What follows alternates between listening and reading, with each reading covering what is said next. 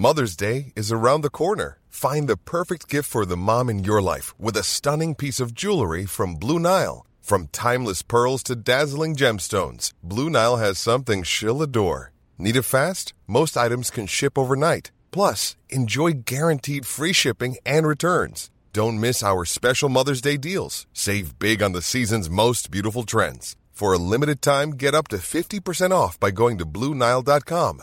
That's Bluenile.com. Planning for your next trip? Elevate your travel style with Quince. Quince has all the jet setting essentials you'll want for your next getaway, like European linen, premium luggage options, buttery soft Italian leather bags, and so much more. And it's all priced at 50 to 80% less than similar brands. Plus, Quince only works with factories that use safe and ethical manufacturing practices. Pack your bags with high-quality essentials you'll be wearing for vacations to come with Quince. Go to quince.com slash trip for free shipping and 365-day returns.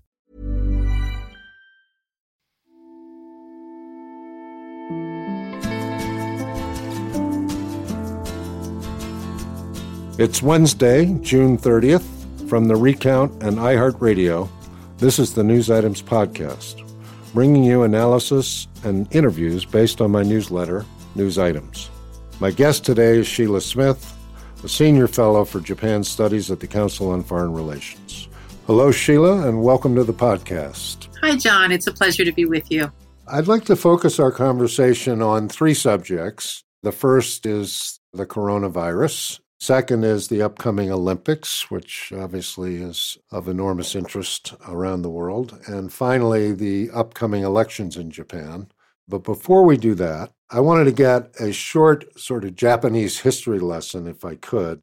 I worked at NBC News in the 1980s, and at the time, it seemed like Japan was ascendant in a way that you know, had everybody in the United States completely freaked out. The Japanese automobile industry was crushing its US competitors and the European competitors for that matter.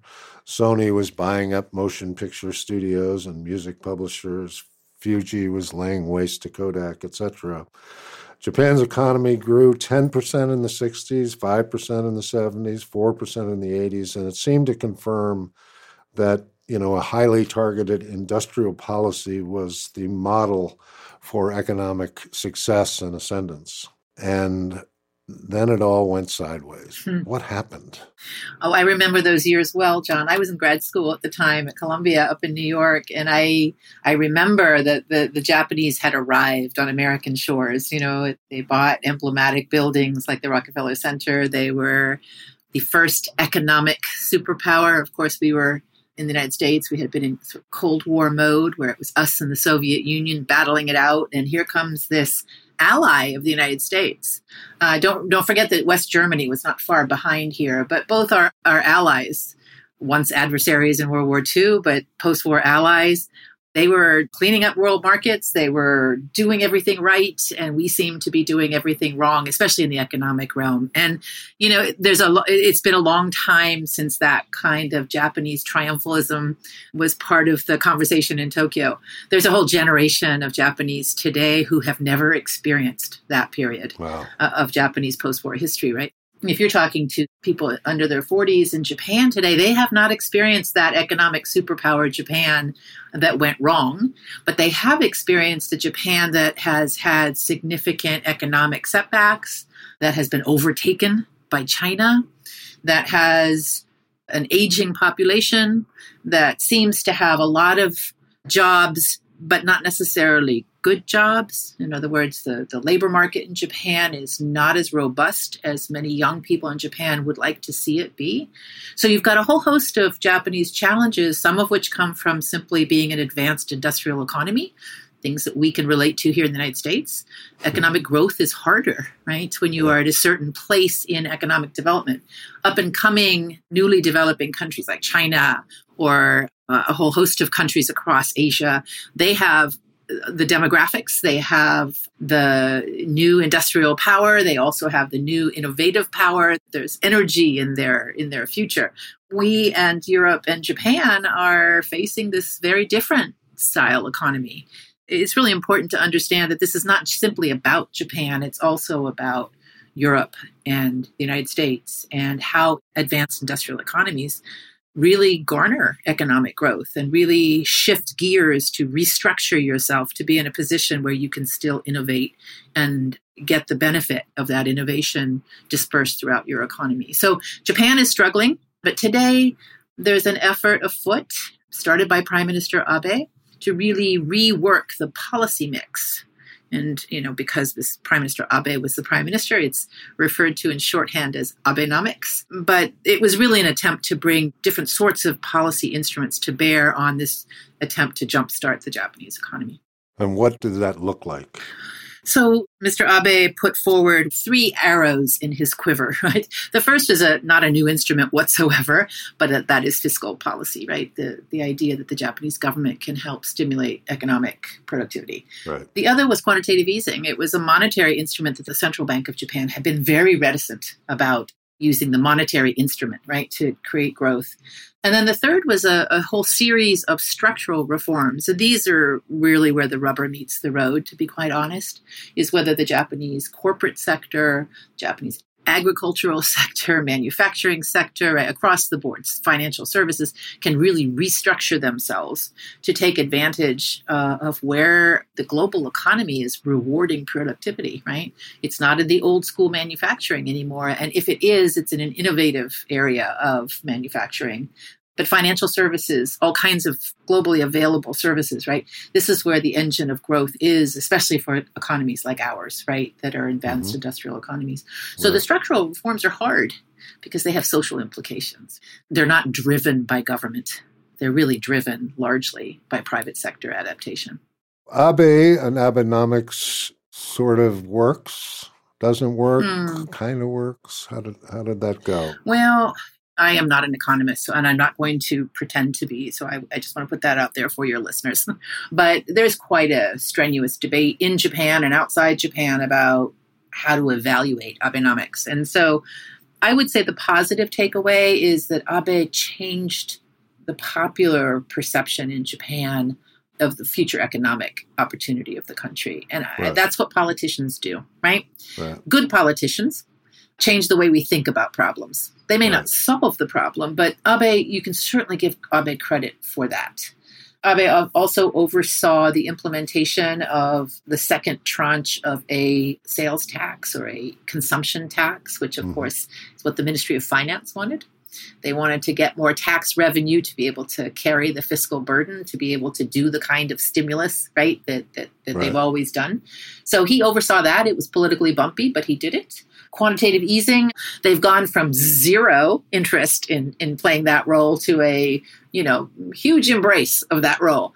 The structural reforms, of course, have been mixed. Uh, he did the, I think Abe and the LDP did a really good job on agricultural sectoral reform, which of course is where many of their voters come from. So that's a hard nut to crack uh, Abe also put uh, targets on women's participation in the economy. He called this, this is dubbed womenomics. Big deal, right? It was a big deal. And the numbers, you know, some people poo poo the numbers. I think it's important to remember that this wasn't a gender equality policy, this was an economic policy.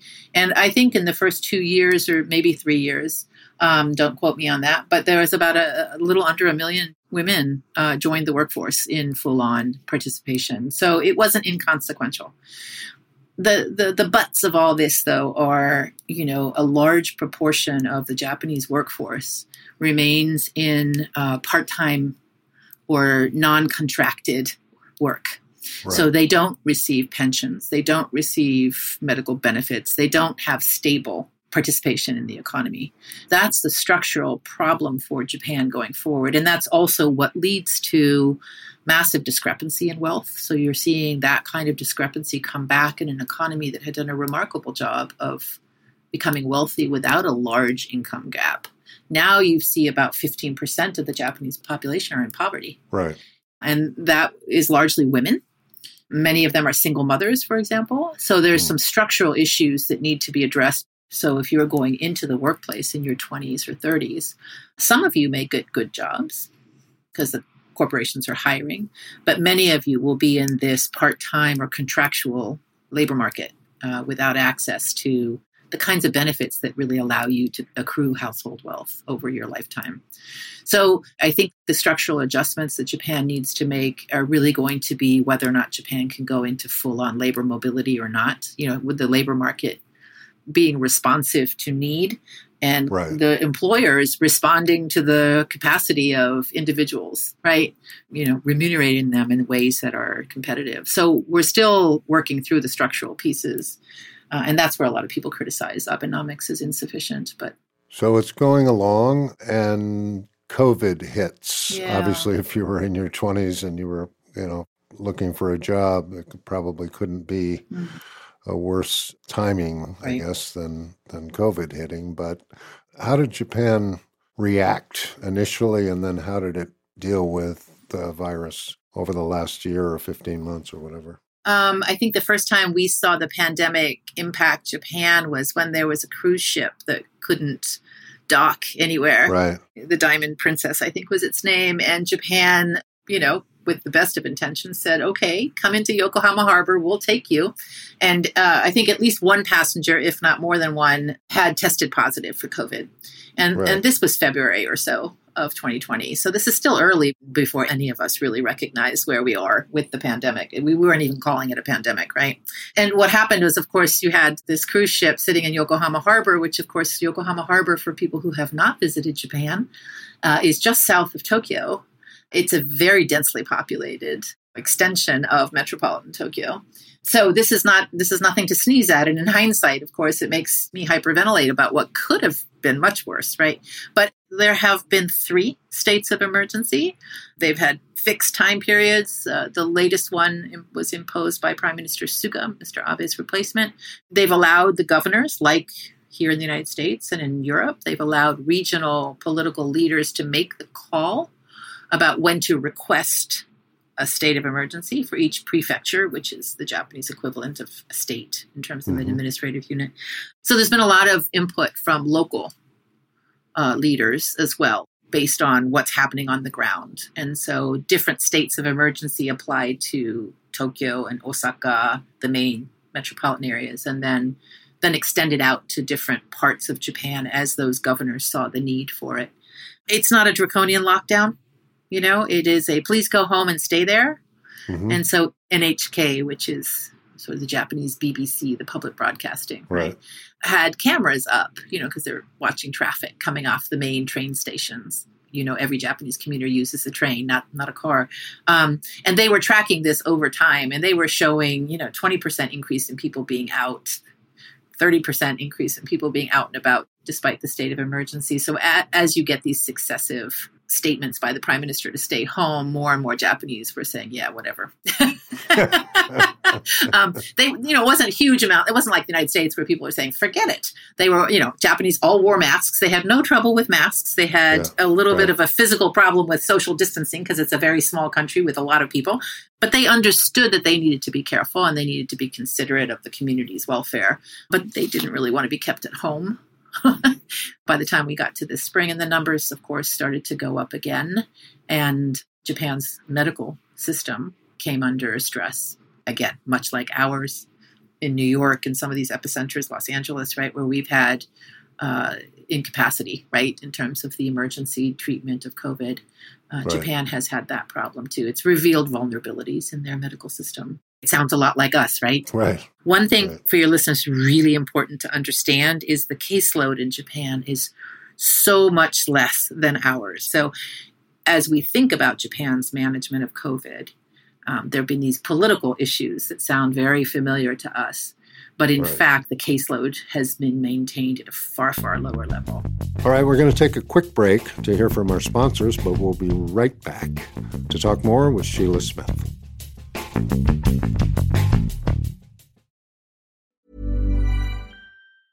Hey, it's Danny Pellegrino from Everything Iconic. Ready to upgrade your style game without blowing your budget? Check out Quince. They've got all the good stuff shirts and polos, activewear, and fine leather goods, all at 50 to 80% less than other high end brands. And the best part? They're all about safe, ethical, and responsible manufacturing. Get that luxury vibe without the luxury price tag. Hit up quince.com slash upgrade for free shipping and 365 day returns on your next order. That's quince.com slash upgrade. Burrow's furniture is built for the way you live. From ensuring easy assembly and disassembly to honoring highly requested new colors for their award-winning seating, they always have their customers in mind. Their modular seating is made out of durable materials to last and grow with you. And with Burrow, you always get fast, free shipping. Get up to 60% off during Burrow's Memorial Day sale at burrow.com slash ACAST. That's burrow.com slash ACAST. burrow.com slash ACAST. Welcome back to News Items. Next month, we have uh, a sort of foreign invasion of athletes and yes. broadcasters and advertisers and interested people. Right. Is Japan vaccinated to deal with this? Or? So the vaccination issue is one area where the Japanese public feels quite disgruntled. They feel disgruntled in the same way we feel disgruntled about the national policy management of the pandemic. They're fed up, right, with having to world, live in this world that we live in now. You know, I can't tell you how many people tell me how angry they are at their government, and these are people that you would probably imagine have voted for the government that's currently in power Right, in Japan, right? right. They are not opposition radicals by any means. But so two things here are factored into Japan's vaccination policy. The first is Japan didn't, well, several things actually, three.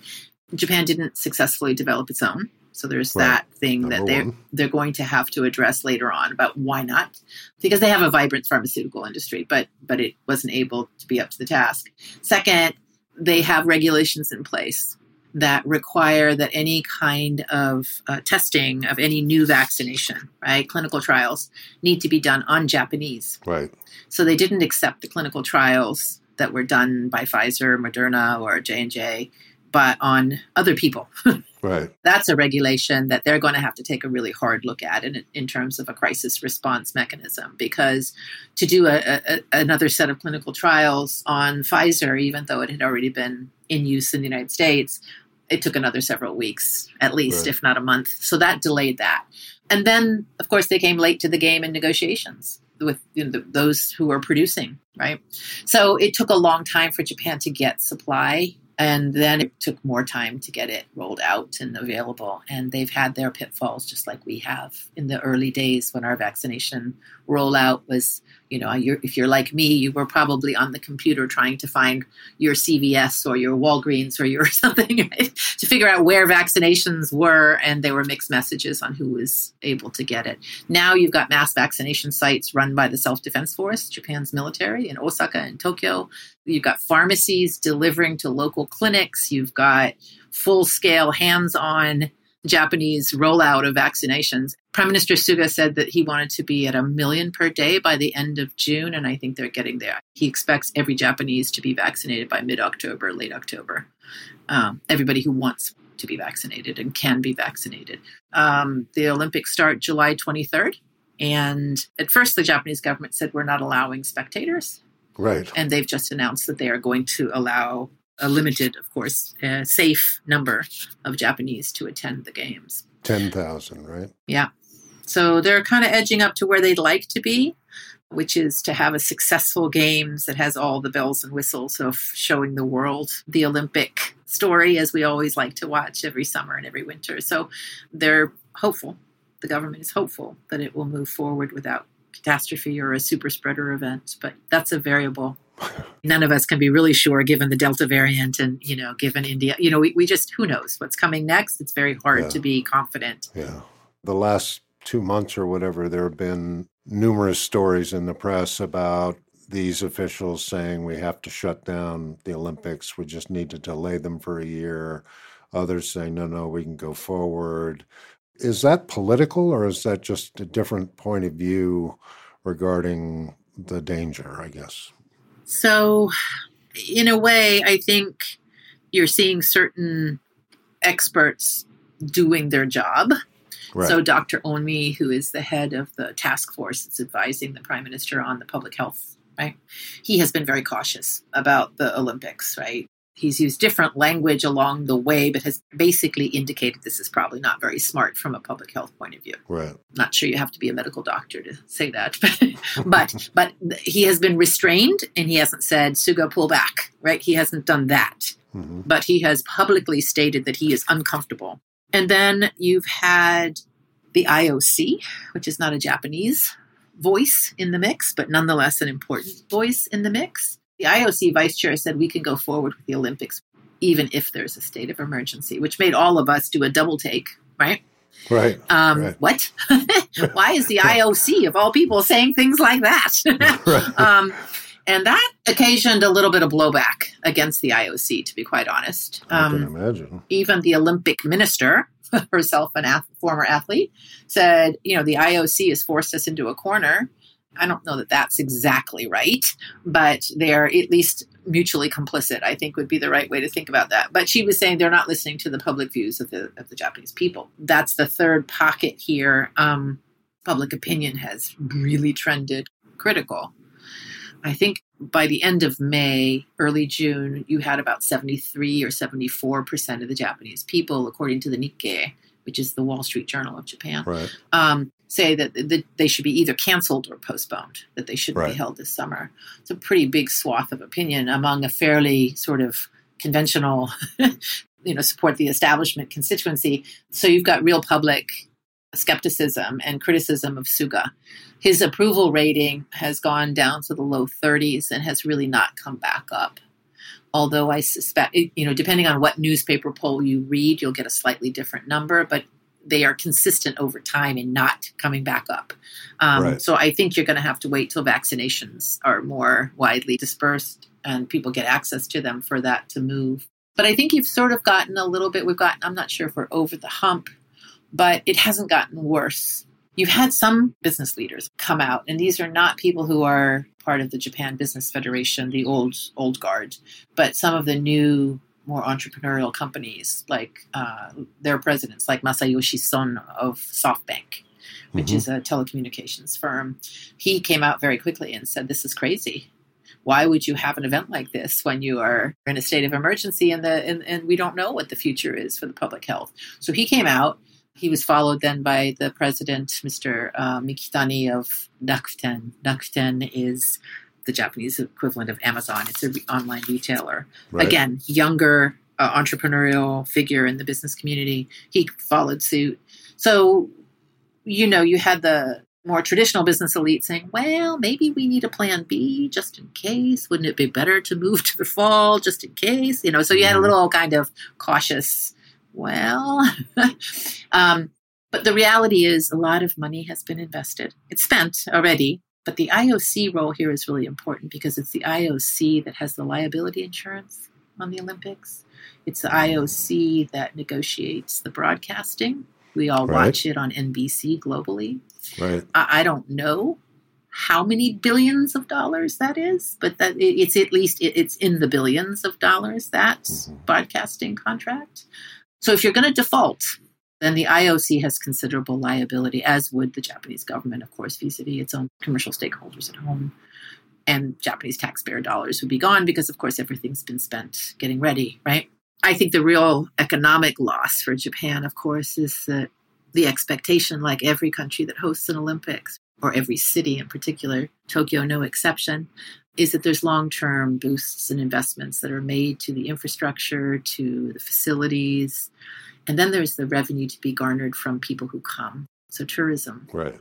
and the spending in country, um, that celebration that goes, that economic, you know, Explosion, piece really. Right. right yeah explosion right if you do it right not every city does it right brazil had a tough time. London did better. You know what i mean? It's not always Right. easy. Um, Right. but but you need people to come and spend money in the country and stay and tour and travel and participate. And you know that's a big boom. And that's really what abe was counting on a little bit for for his economic planning. And that's not going to happen with no spectators no foreign spectators and no travel to japan. The country's shut down right? You can't go. So that's the pandemic reality. They're going anyway? All of us have our fingers crossed that there isn't some unimaginable horrible Disaster. disaster on the virus front. I- I'm a little bit more positive than I today than I would have been if you and I had spoken two or three weeks ago. I'm a little bit more, hmm, they may have the containment piece in a little slightly better position than it looked uh, a few weeks ago, Right. i.e., vaccinations, protocols, things like that. But, you know, we're going to have to hold our breath. You know, the, the line about NBC is they're going to uh, cover the Olympics if they have to kill every last person in Japan. The economic interests to keep Yeah. the show on the road are Yeah. just enormous. Yeah. So all of this, what by the middle of August, um, we'll have, I guess, the first polls to tell us what impact the Olympics had on the upcoming elections, which I believe in October. Tell us about the politics of of the upcoming campaign. This is a big election. You know, Abe's been in power since December 2012.